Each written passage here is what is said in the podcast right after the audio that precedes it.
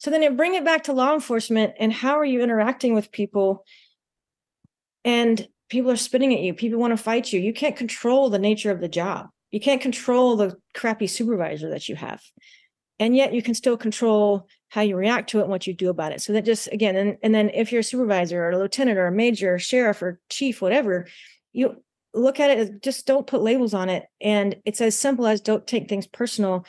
So if people are like my client is filing a complaint against somebody in your department for sexual harassment discrimination, don't take it personally. Just look at what's happening and is there an opportunity for improvement? That's where I like to put the positive Polly um, filter on it what could you do better? Hey guys, if you missed out on the last conference in Nashville, Tennessee, you don't want to miss out on the next one. It's April 28th through May 3rd, Orlando, Florida, the Gaylord Palms Resort and Convention Center. You made a mistake missing the last one. You don't want that to happen again on this one. Five days of some of the best training you're ever going to experience packed into one event. We have an early bird special right now, $50 off. Use 24 early bird on our website, streetcop.com. Look for the conference, click the link, register today. If you want to get significantly better at this profession in five days, don't dare miss out on the 2024 Street Cop Conference. 111, 110.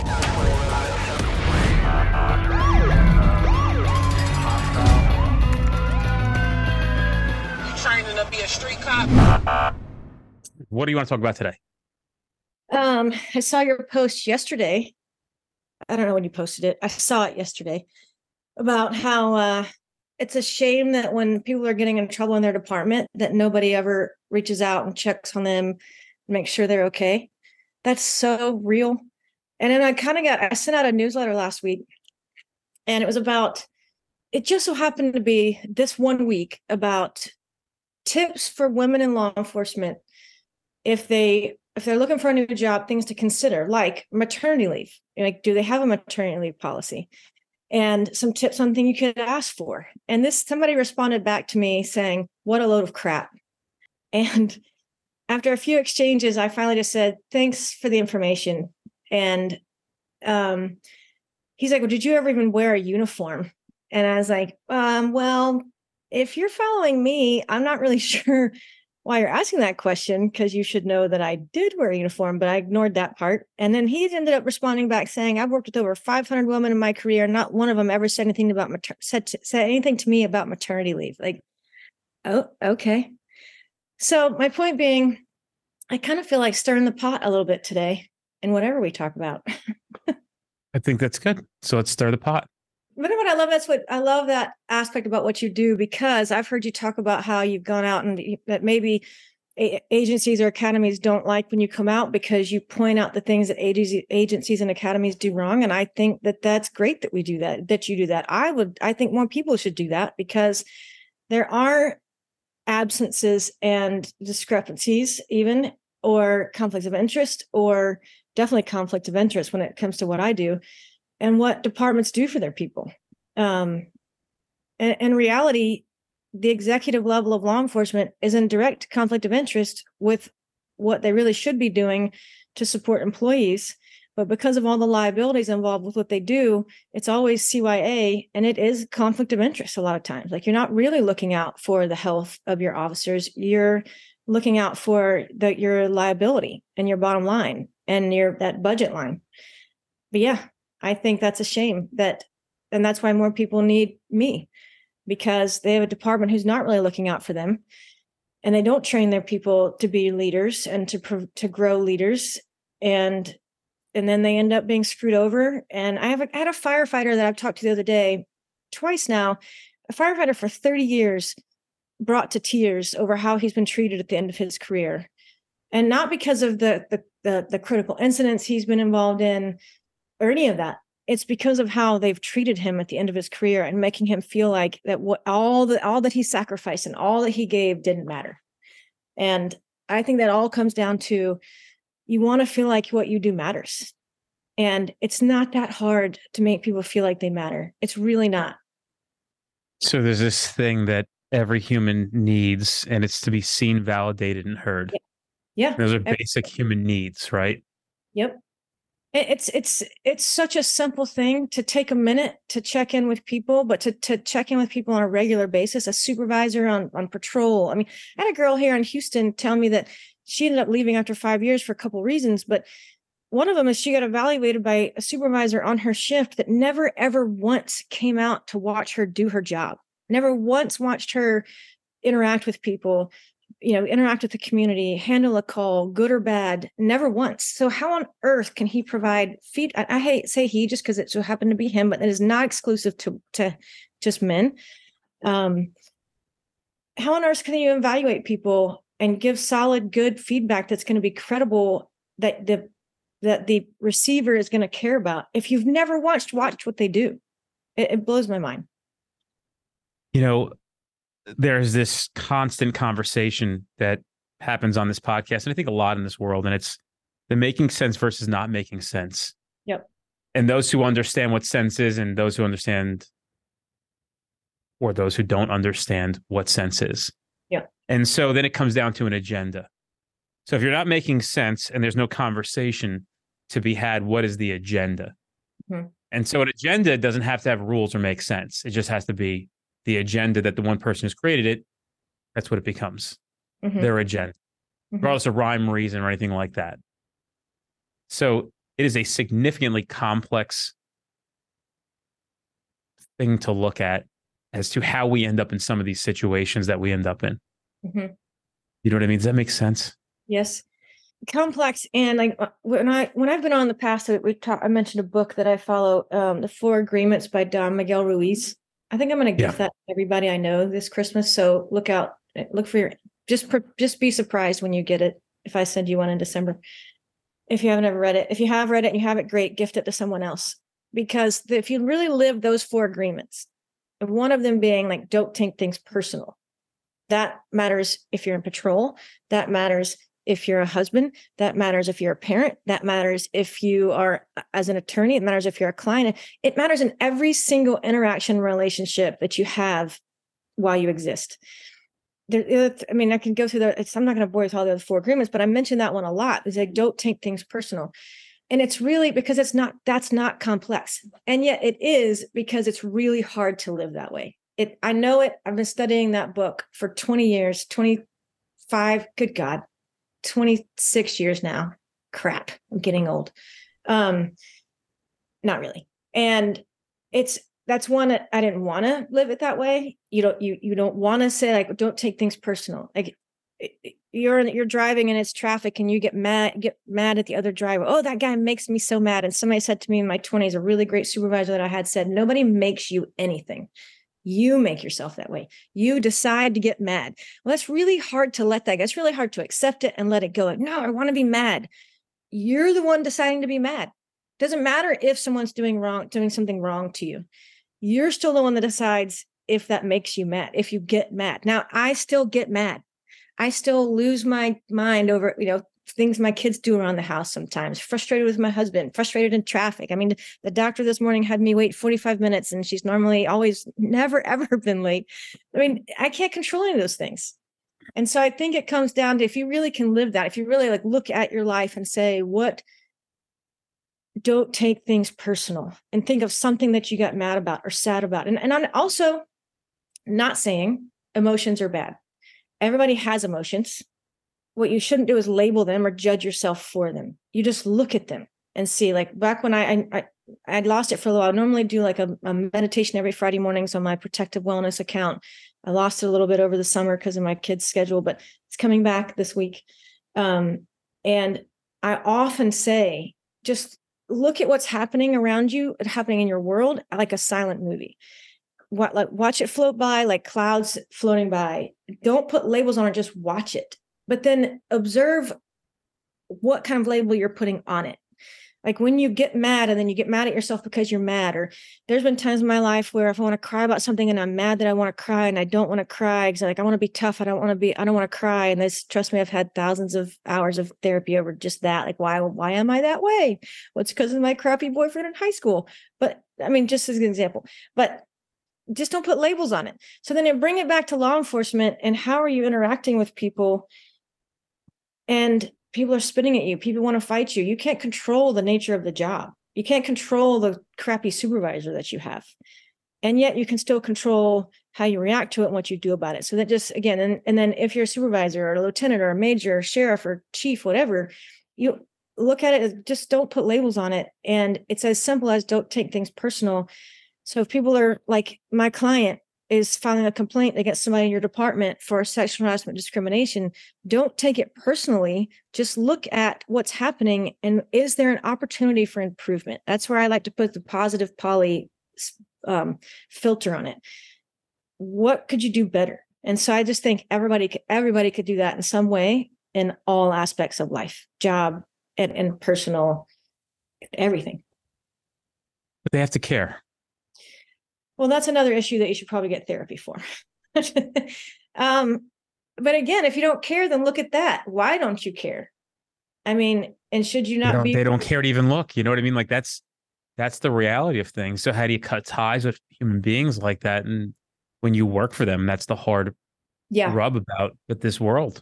Yeah, it is you know, and like my clients who say, well, I don't want to do anything because it won't matter, or I to do anything because they don't they don't care if they're doing something wrong. They're going to do it anyway. Well, fine, but that doesn't control who you are.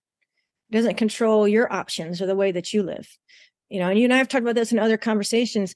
Should you transfer to a different department? Should you look at another agency? Should you, you know, can you remove yourself from that that person's world or that that person's little sphere or circle and maybe you're at such a small department that you can't but there's always options. You and i have talked about that before. I've heard you talk about it other places that there are there's always options.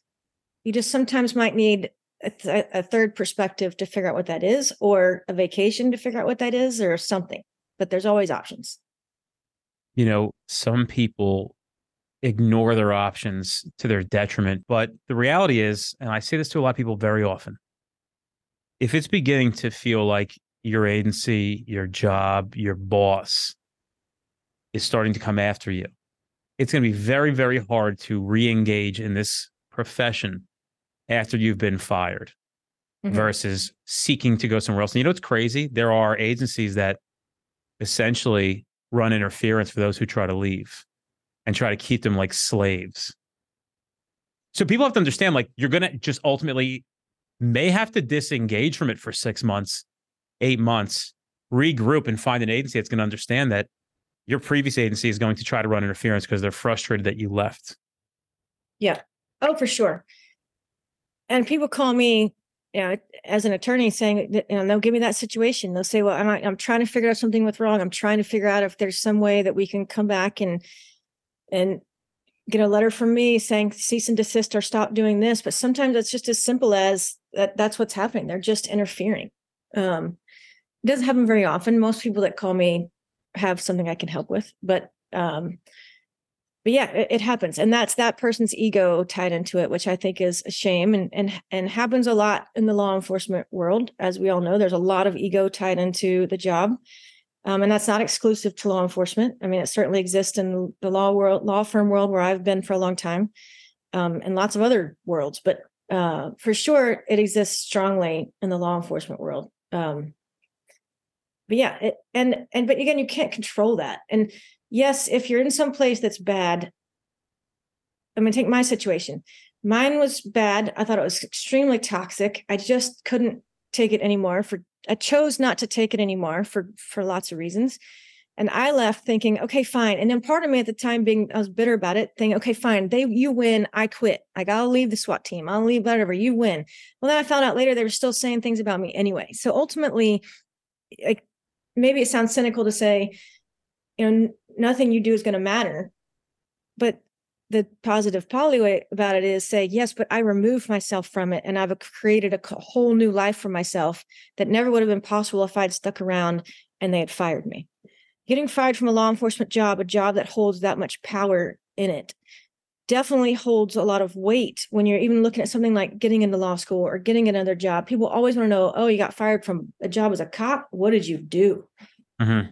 Because they're always going to assume the worst. And then, unless you're getting another law enforcement job, they're not going to do a background on you like they would in law enforcement. Did. So they're just going to assume the worst and be like, I don't know, I'm going to go with this other guy who didn't get fired from a job as a cop.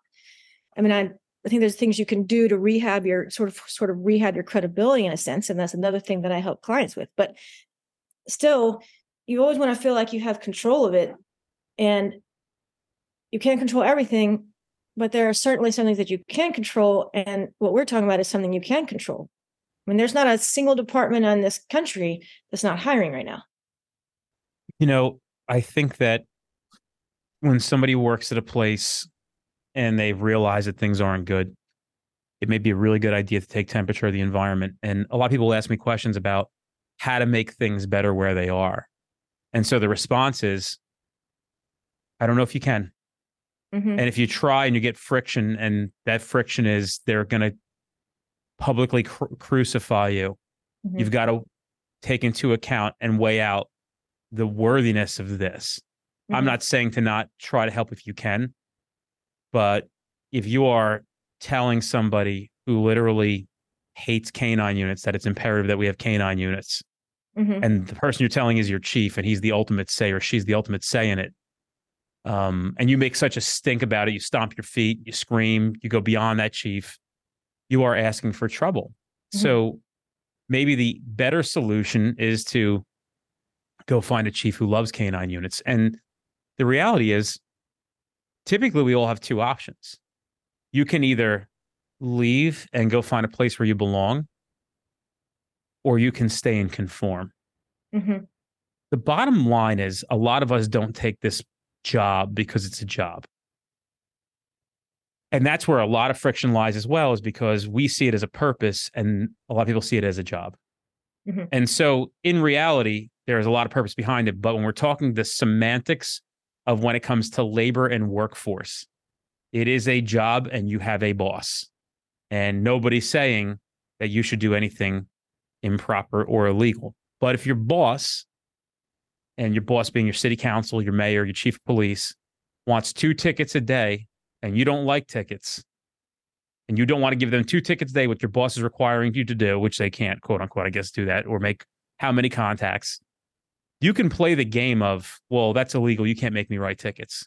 But then they're going to play other games. Yeah. And and they have a lot of tricks up their sleeve, believe me. They just so we're clear, they typically have the leverage. Yeah.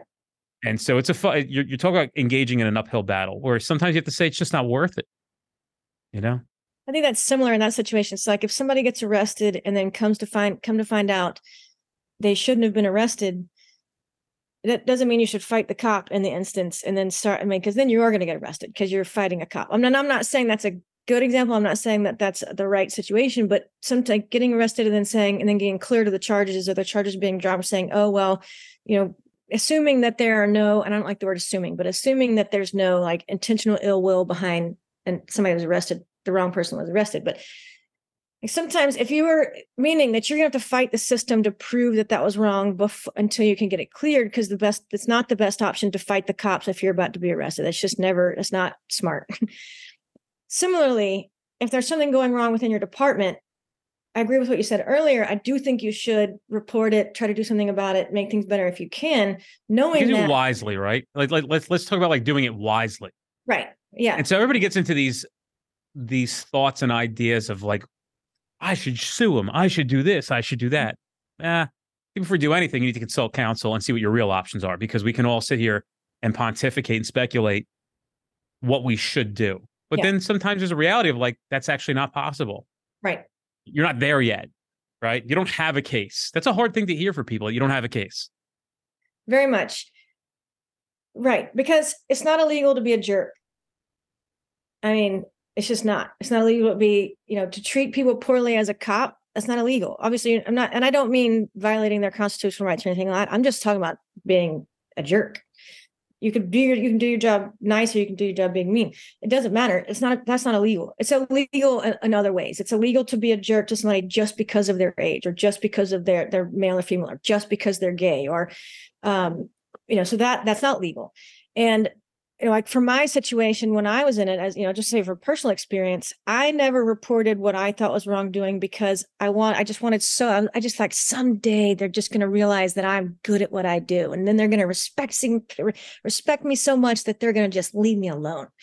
Well, I realized it's everybody in this world is selfish, and it, it's just a fact. Everybody's just they're only worried about what's happening to themselves, and and I'm not mean that good or bad. And so that's what they they were doing, what they were going to do, and it wasn't going to change. So my point being that I never reported what was happening to me, even though I was explicitly given the opportunity by my captain, who was really on my side. Because I thought, well, if I report this, they're going to start. This going to get worse. They're going to start treating me worse. It's nothing. And it's not going to matter. Well, how do you? I have no way of knowing that because I never reported it. I never said, you know what, chief? Yes, you know, yes, I, I know these these things happened to me, but I saw this this this happen to other people, and no, but they didn't get written. Here's the disparity in it. Because for what I do, I look at are you being treated differently than others because of a, a a specific reason, and I never report it. So I have no way of knowing that could have ever gotten better. And that's my advice to anybody out there. At least try it. At least look up what your policies are on reporting something and follow the procedures. And if they don't listen or they they're obviously wrong some of the times, maybe will it go wrong all the time? No. You know, I, I feel very badly for a lot of people who are misled in this profession or any profession.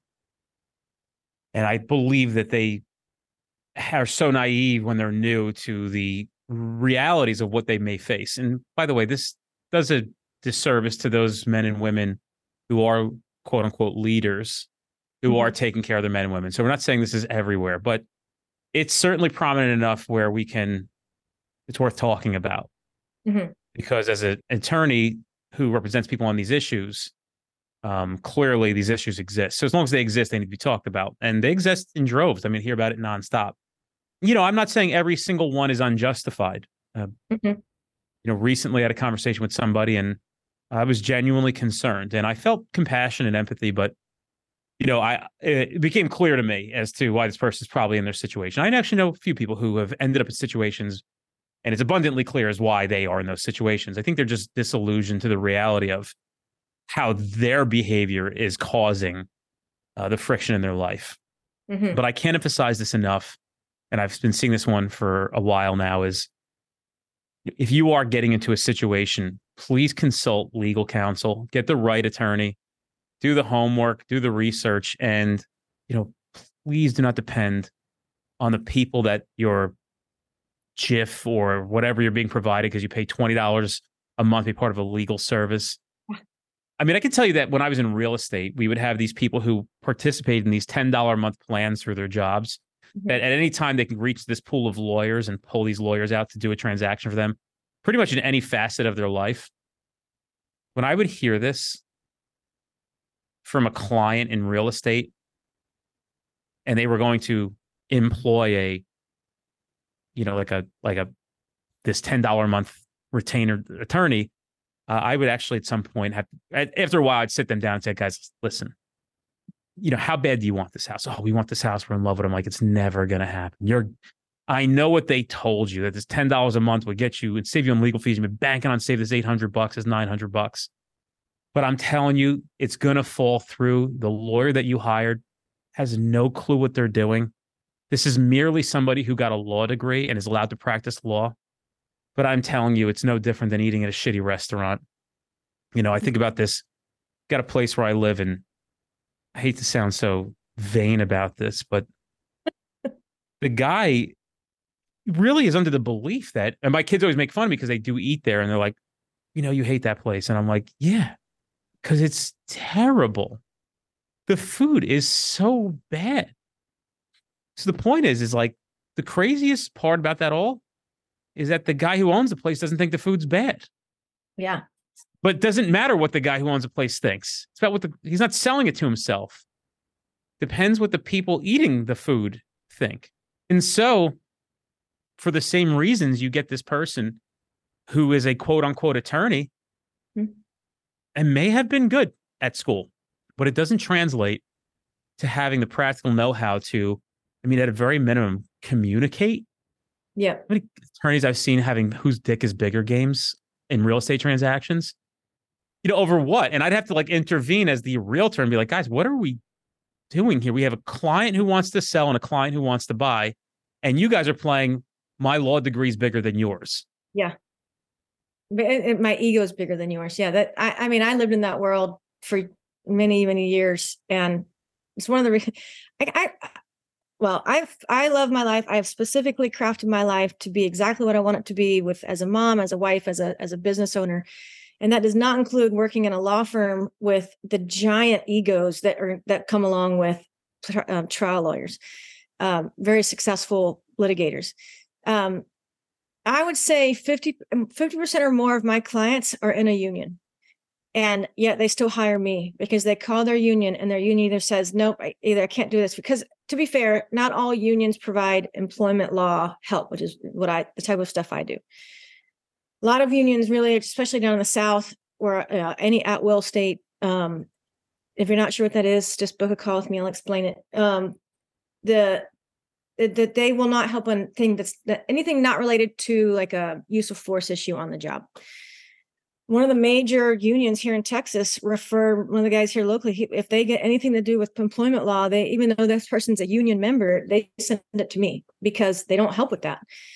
I've had people who've been advised by their union lawyers in other states to how they respond or just not respond at all to internal affairs investigations. And you and I both know, or maybe most people listening, is if you don't, if you say no, I'm not going to participate, I'm not going to be interviewed in an internal affairs investigation, what's going to happen?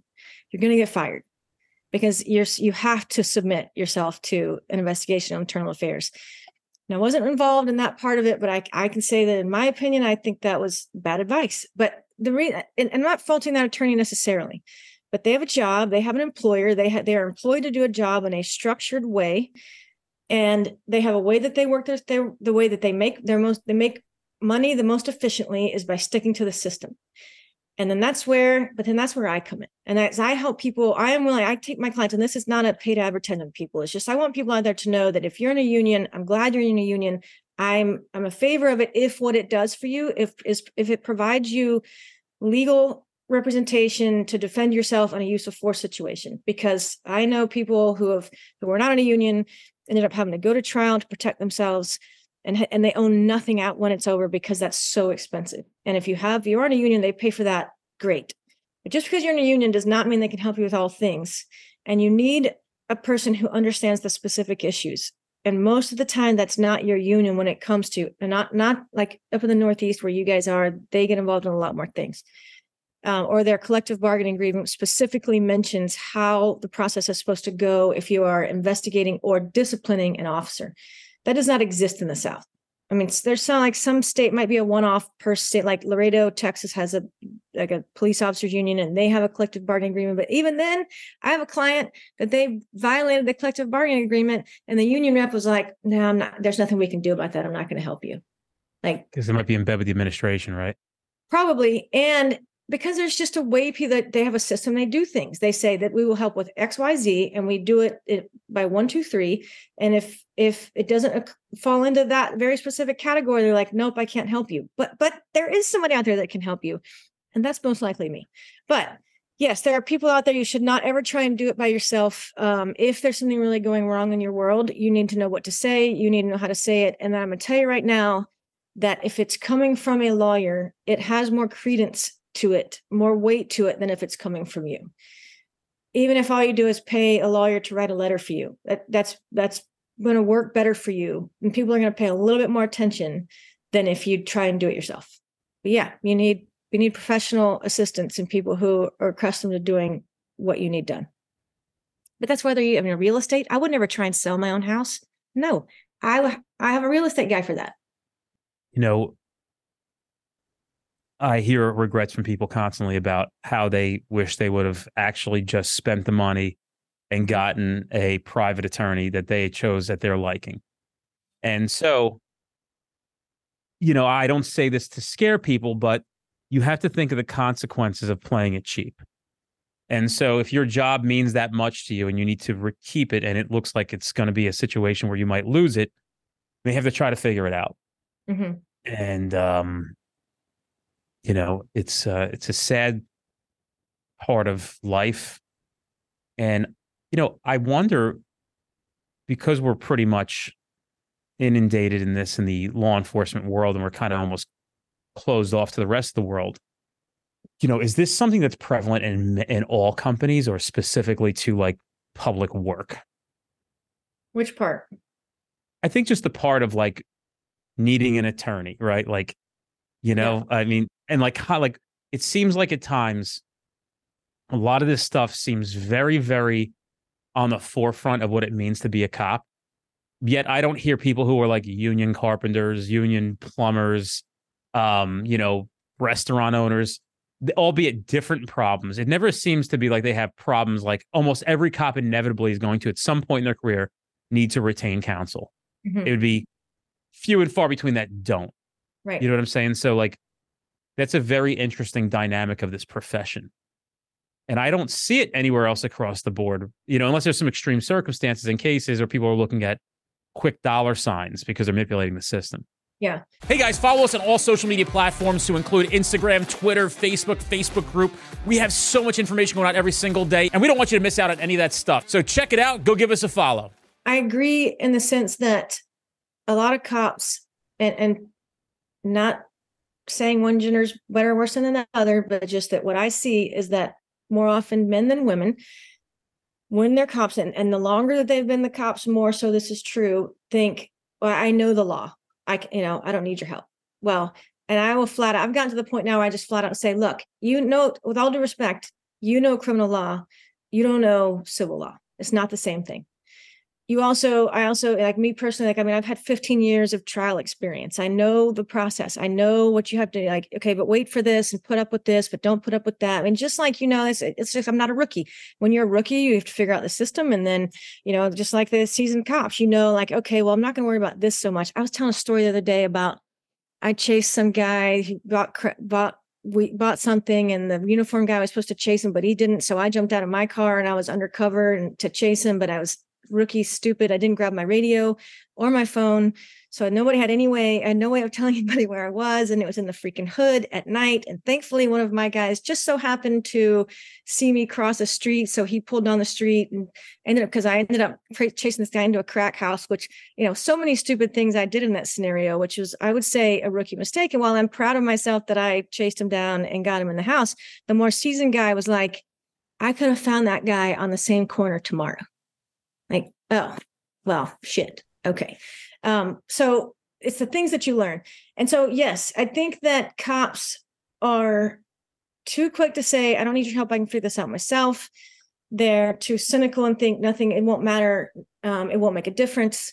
And what I will say to anybody, and that's it. Number one is if you think you can handle this yourself, don't, because you won't know what to say. You won't know, you won't know the right things to trigger your federal protections. And you know, somebody like me, I know that.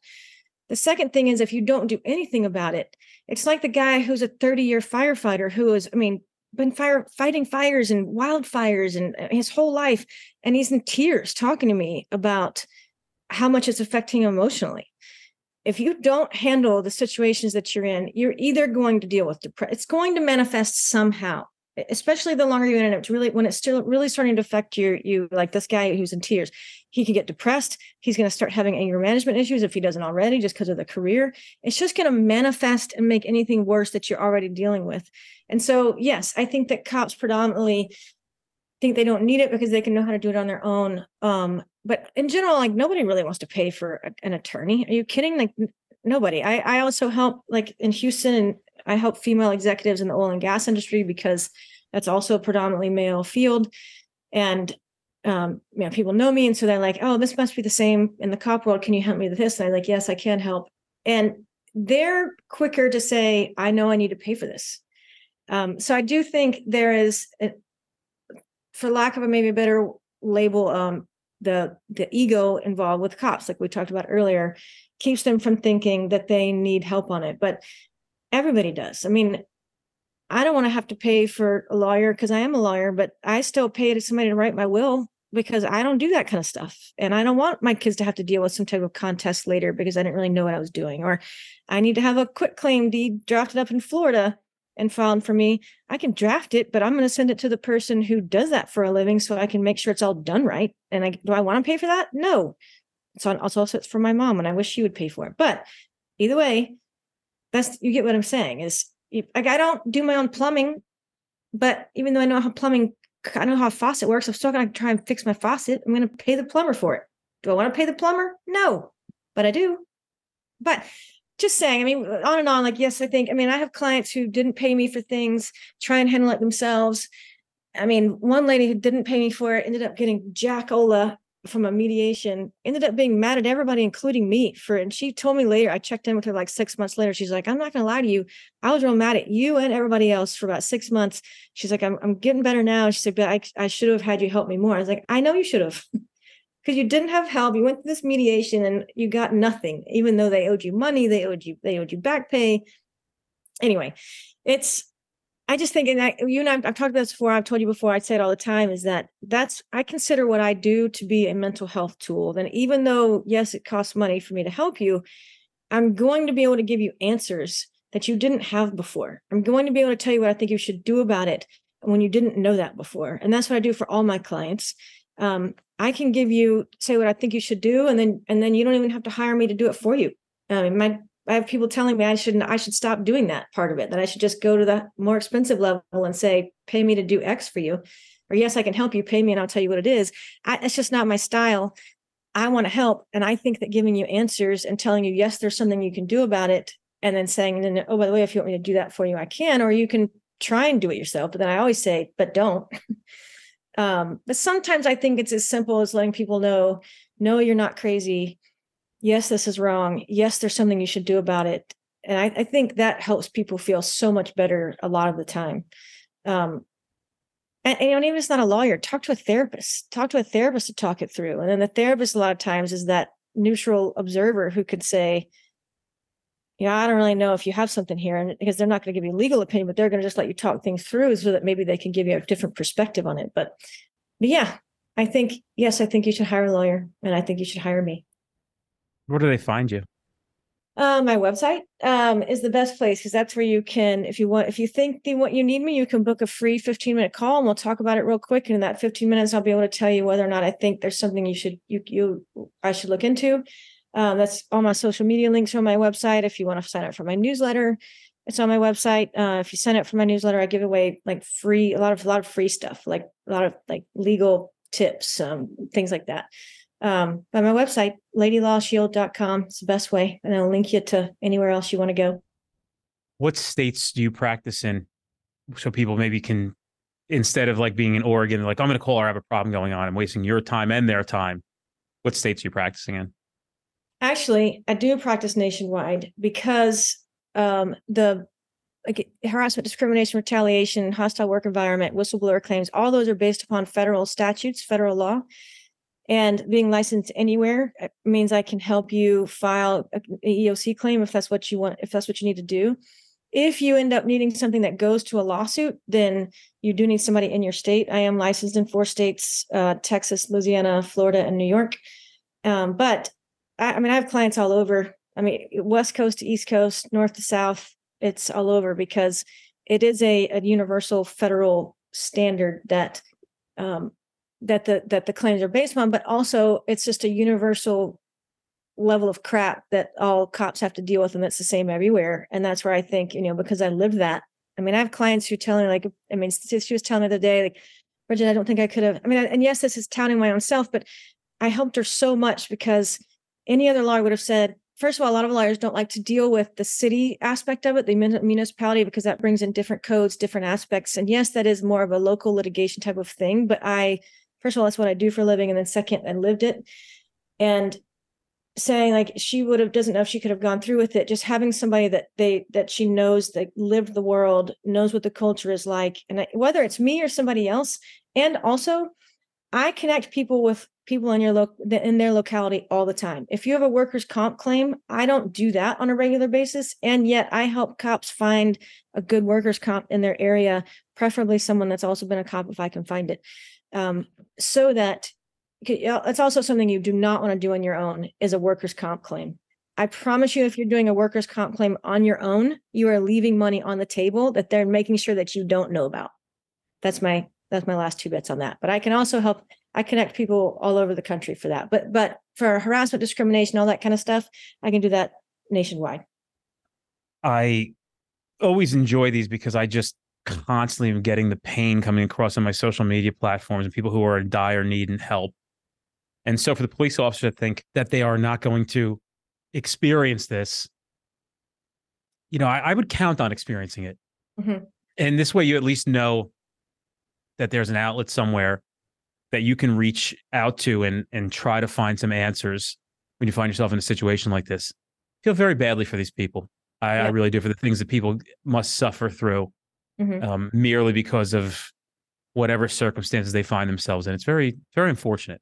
Yeah. Um, and it's it's very unfair. And Yeah. so we do that with the intention of, you know, making everybody aware of like there is hope, but you got to get your shit in straight and your ducks in a row if you want to actually, you know, you don't want to be late to the table or late to the game because you will be, you know, one period, one quarter, five innings behind, and Mhm. that's not where you want to start. So, you know, I think I think some of the easy stuff that people think is not,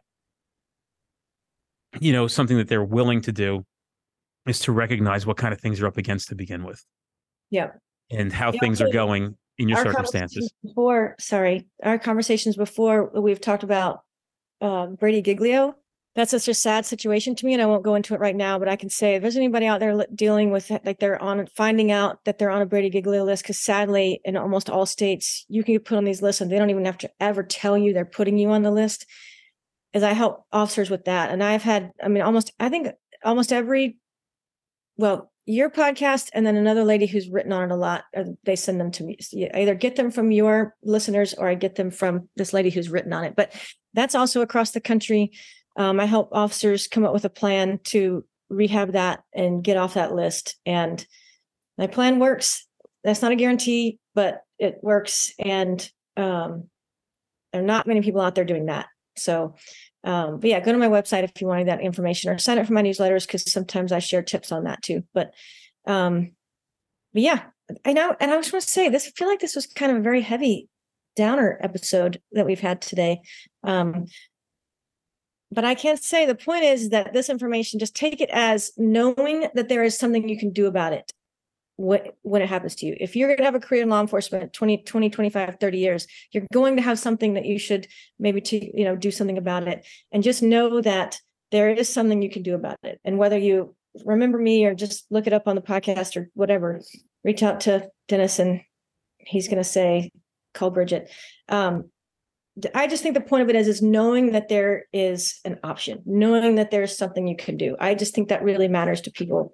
And I think that should make people feel better. I, you know, think that even though it was heavy and a little down, it's important to discuss. And people need to know these things because they are a reality of of what you might face in this profession. So I think it's something to cheer and fire guns up in the air about that this may be come your reality at some point in your life. Yeah. Uh, but you know, if it does, at least you know and have some existing knowledge of what to do in a situation like this.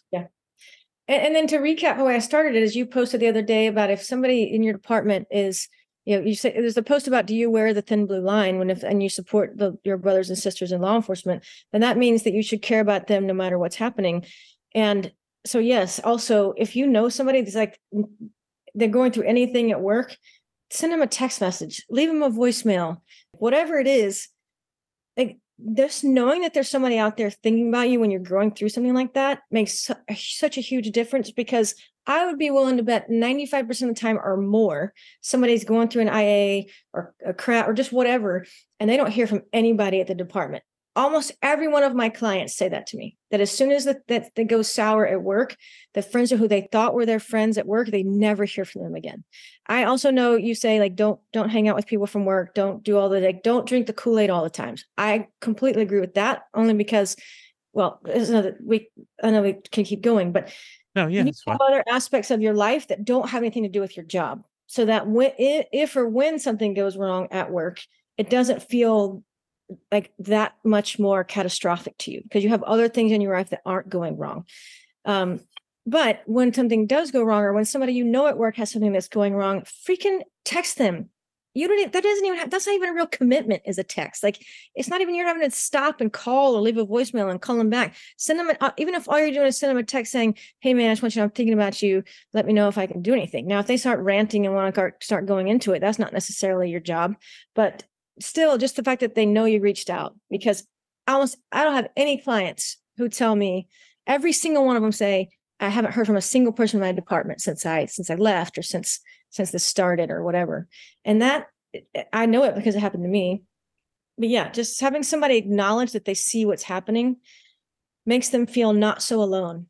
And the third, certain in the law enforcement world, you don't want people to go down that I'm alone, nobody understands me rabbit hole of, you know, it can get way worse. You want you just want somebody to see and acknowledge and hear. So send them a text. It's not hard. I think as a human being, it's important to do that. I don't know why people get so uncomfortable with doing uncomfortable things. You know, like it's you know somebody's dying in your family or somebody you know is dying. Why are we not visiting them? Mhm. Why are we waiting to say, ah, well, I'll go to his wake or his funeral? Well. That guy or girl didn't want you to come to their wake or funeral. They'd rather have seen you Mhm. while they were still here or heard from you. I don't know, man. Uh, like a lot of things are very interesting to me lately. I think they always have been, but more lately than than not. And I think at a very minimum, we can just be good to each other and human beings and, and see each other uh, as souls and human beings Yeah. on this earth and understand there's a person there. Mhm. And so a lot of people get confused on that. Why I tell you to stay away from fraternirizing. It makes sense. Frat, fraternizing, fraternizing, fraternizing. Yeah, fraternizing, right? Fraternizing. The more you say it, the more wrong it sounds. It's fraternizing. Yeah. Yeah. Yeah, fraternizing with the people that you work with outside of work. Mhm. And people get very offended by that, but I mean that with sincerity because I can tell you about the guys that didn't hang out with us and how they were almost never heard of, never brought up, never in trouble. Right. You know, and and just had like they left their job at work. Yeah. saying you don't have to be proud of what you do. I'm saying you don't have to bring the roll call to Friday and Saturday night as well out at the bar because you need to be with squad 8, 10, and 12.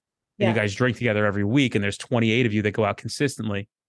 You're asking for trouble. We're not telling this because we want you to, and people writing on my comment like, oh, I can't, I can't agree. What, what about the brotherhood? Like, you don't have to go drink at a picnic for five hours for there to be brotherhood, just so we're clear. You don't have to hang out every weekend and tailgate at the next Luke Bryan concert, if anybody's going to that still.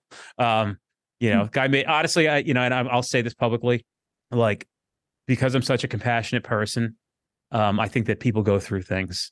And Mhm. he was the one. Was it Zach Bryan? Or was, I don't know the fucking country people names. Who, who got arrested recently? Zach Bryan. Listen to country music.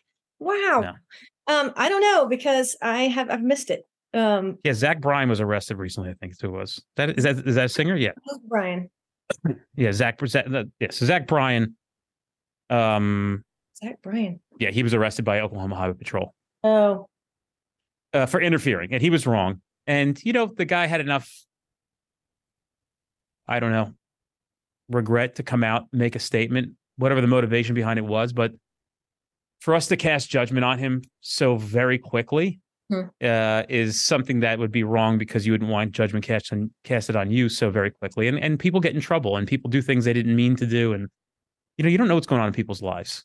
Right. So, uh, you know, I don't agree with what his actions were, but certainly this is not a history of actions. It was an isolated incident, and seems like um, the guy has extreme regret for it. And and for whatever reasons, I, I think it's valid and validated. And I'm not saying he should be permitted to behave the way that he did, but again, you know, I think we need to stay focused on what the real issues are in the world. I think anytime anybody post arrest or investigation, whatever, showed up truly looking at what happened and and trying to make amends somehow. I mean, I arrested a guy who sold cocaine to me with a gun in his pants, and in Florida, that's an enhanced penalty, a 10 year minimum mandatory prison sentence.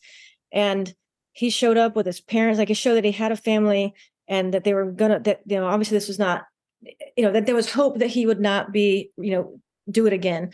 Um, and I think that was one of the things that was so sad to me when I was a cop to see the kids that grew up in the neighborhoods and just think, oh my gosh, what chance do they have to get out of this world, this environment?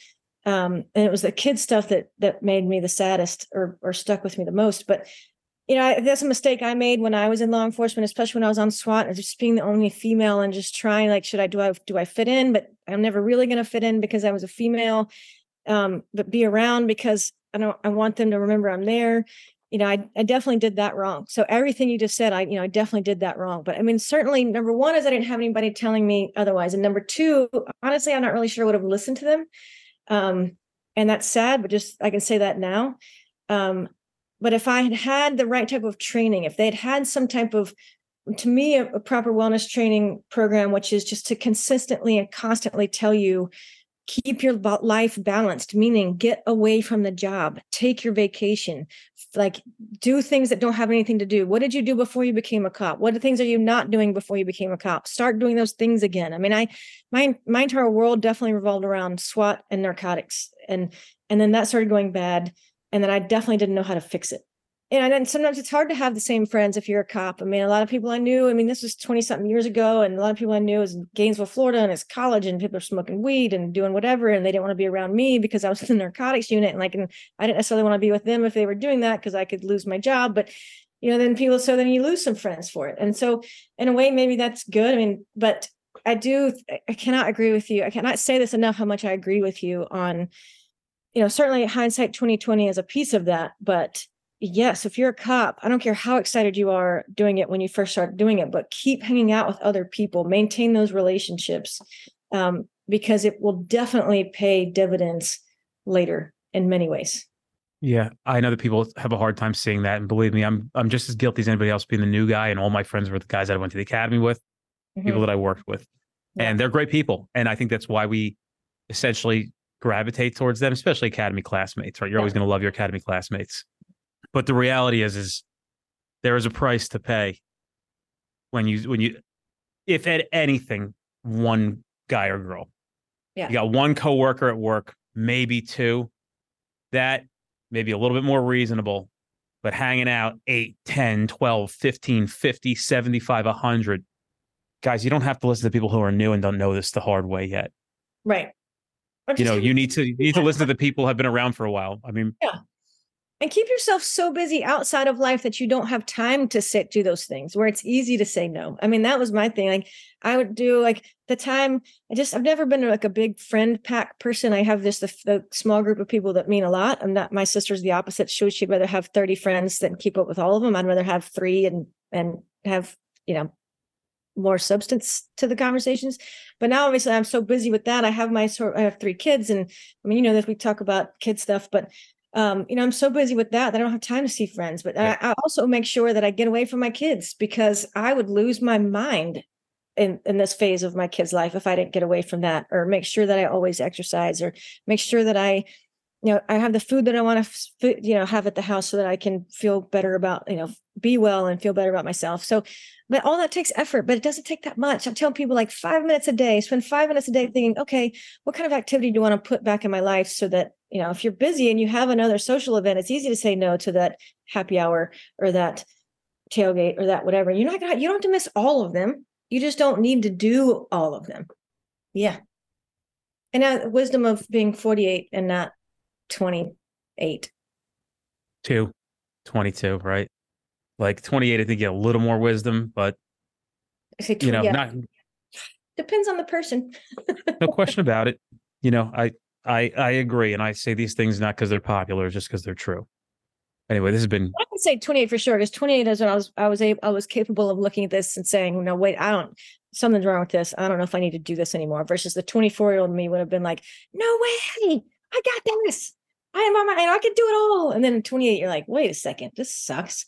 I don't have to, you know, but it's you know 30 years old. I quit. I went to law school at 30. Like I, I'm also a firm believer that it's never too late to do anything you want to quit and start a new career, start a career. I was talking to an attorney the other day. She's in an immigration law. She hates it.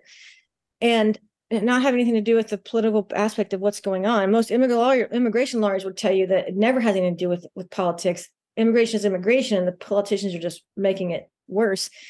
Um, but I said, "So do you like what you're doing?" Because her firm's older than mine, much more well established, and so all that. And um, and she's like, "No, I don't like it at all." I said, "What would you want to do?" She's like, "I just wish I was doing more with entertainment." I said, "Then start doing it."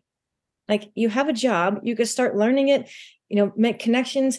Like never discredit the value of your Rolodex, so to speak. You want to get out of law enforcement, you want to change your field, you want to change your department. Look at who like when I say Rolodex, there's a lot of young people like, what's a Rolodex? I'm talking about the contacts in your phone or scroll through them and think, I promise you, you know somebody have a hey man can we just can we just sit down and talk sometime i just love to figure out you know how did what you know why did you choose this how did you get there i just love to hear your story there's not a single person on this planet that doesn't like to talk about themselves I mean, maybe you're an introvert and you don't want to talk about your yourselves in, bu- in front of a bunch of people. Fine, do it one on one. I don't care. But there's not a single person that in some way doesn't want to talk about themselves. And if I'd be happy, that's something I'd be happy to have a conversation with anybody about. You want to figure out, and there are companies that specialize in helping law enforcement officers transition out if that's what you want to do. We we both know a lot of people who do that. And they also help you find put value on and recognize the value in everything you've learned in law enforcement and put the right labels and descriptors on it because you might think, oh, I've, this job sucks so bad, I need to leave, and you're sad and you're depressed, but nothing I do matters. Well, that's bullshit because you've done a lot of things that have mattered and a lot of what you do can translate into a lot of other areas. You just need, you might need help. Again hire the person that you need the help from. Whether that's a you know i can list off a couple of people but certainly i'd be happy to provide anybody wants it. But you know helps you look at what have you done in your career and helps you word it the right way so that you can get that next job. Whether it's a lateral or a promotion or whatever there are a lot of people out there that help can help you do that. And for most of us, that's not what we specialize in.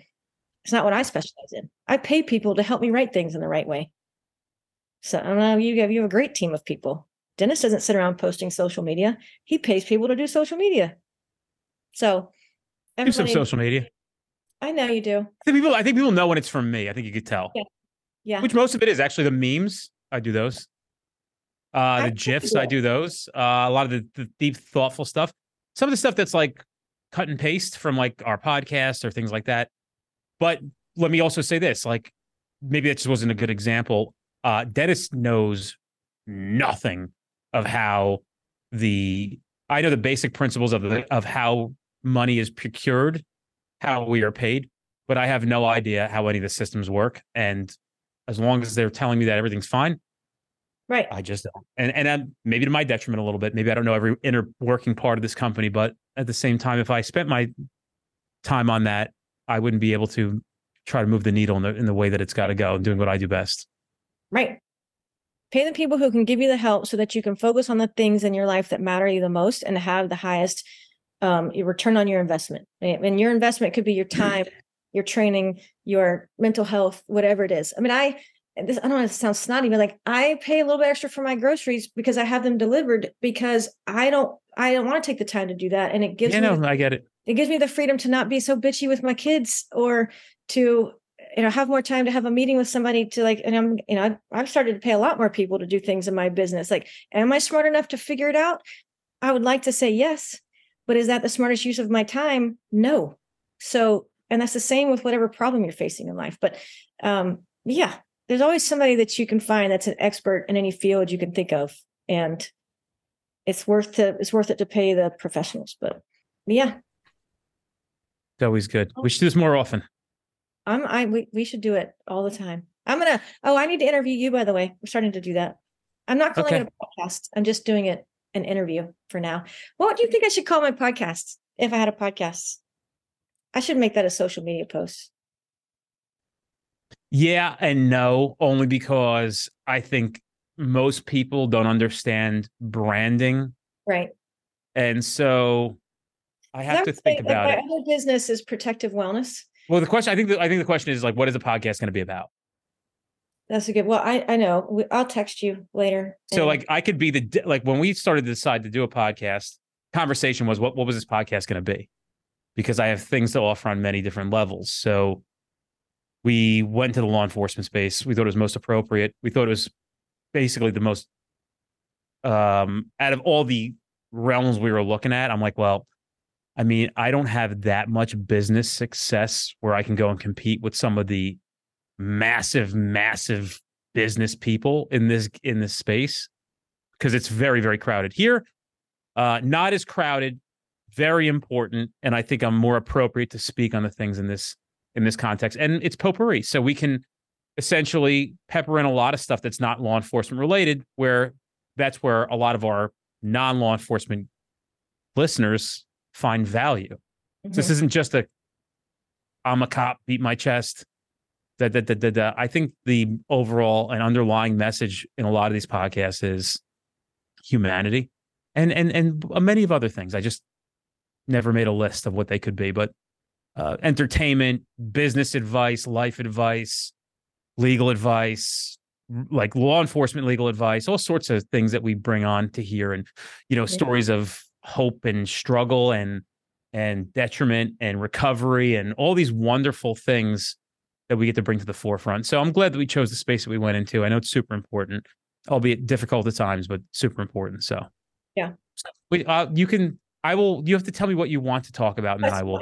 Everything I do, even from a law firm perspective, has to do with helping people in their wellness. Because I think that, like for my example, with the legal problem, if you have a legal problem, it's going to feel all consuming and overwhelming even if you are doing a good job at, at balancing out your life and you don't spend too much time at work. And either way it's all consuming you worry about it. If you're worried about it something that much that means it's going to affect your ability especially for cops it might make you you know you're going to be distracted and not make that right split split second decision like you should. It's most certainly going to be affecting your home life. I mean i've had spouses tell me as the attorney for their spouse say thank you so much because this was like ruining our marriage. Like you're, I'm able to provide them answers and results. So, and then on the wellness, I, I have a wellness training business that I hardly pay attention to right now because of the legal side, but I'm going to fix that soon. Um, because it's just, I just want to help. I just like, I just want to provide information that helps you find more balance in life so that you can proactively find it because it doesn't just happen.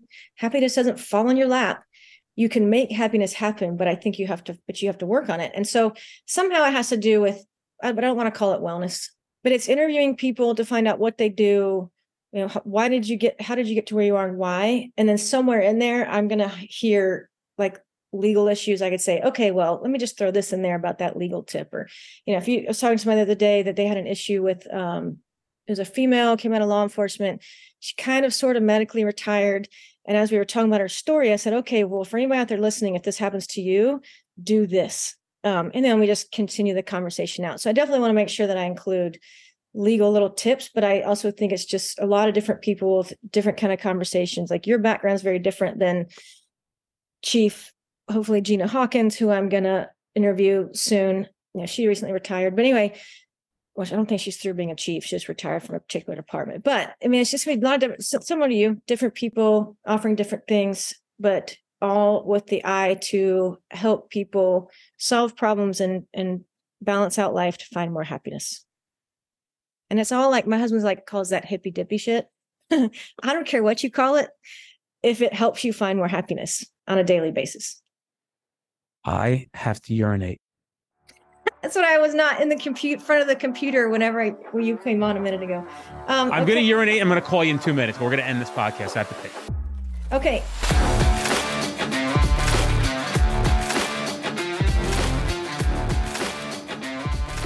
Hey guys, check out our upcoming training at streetcop.com. Don't forget, we have 50 instructors nationally teaching a variety of topics. These are the best classes you're going to experience in your career. We make sure of it. You're going to love it. I guarantee you, you're going to be thankful that you went. Check us out at streetcop.com for all upcoming classes in your area.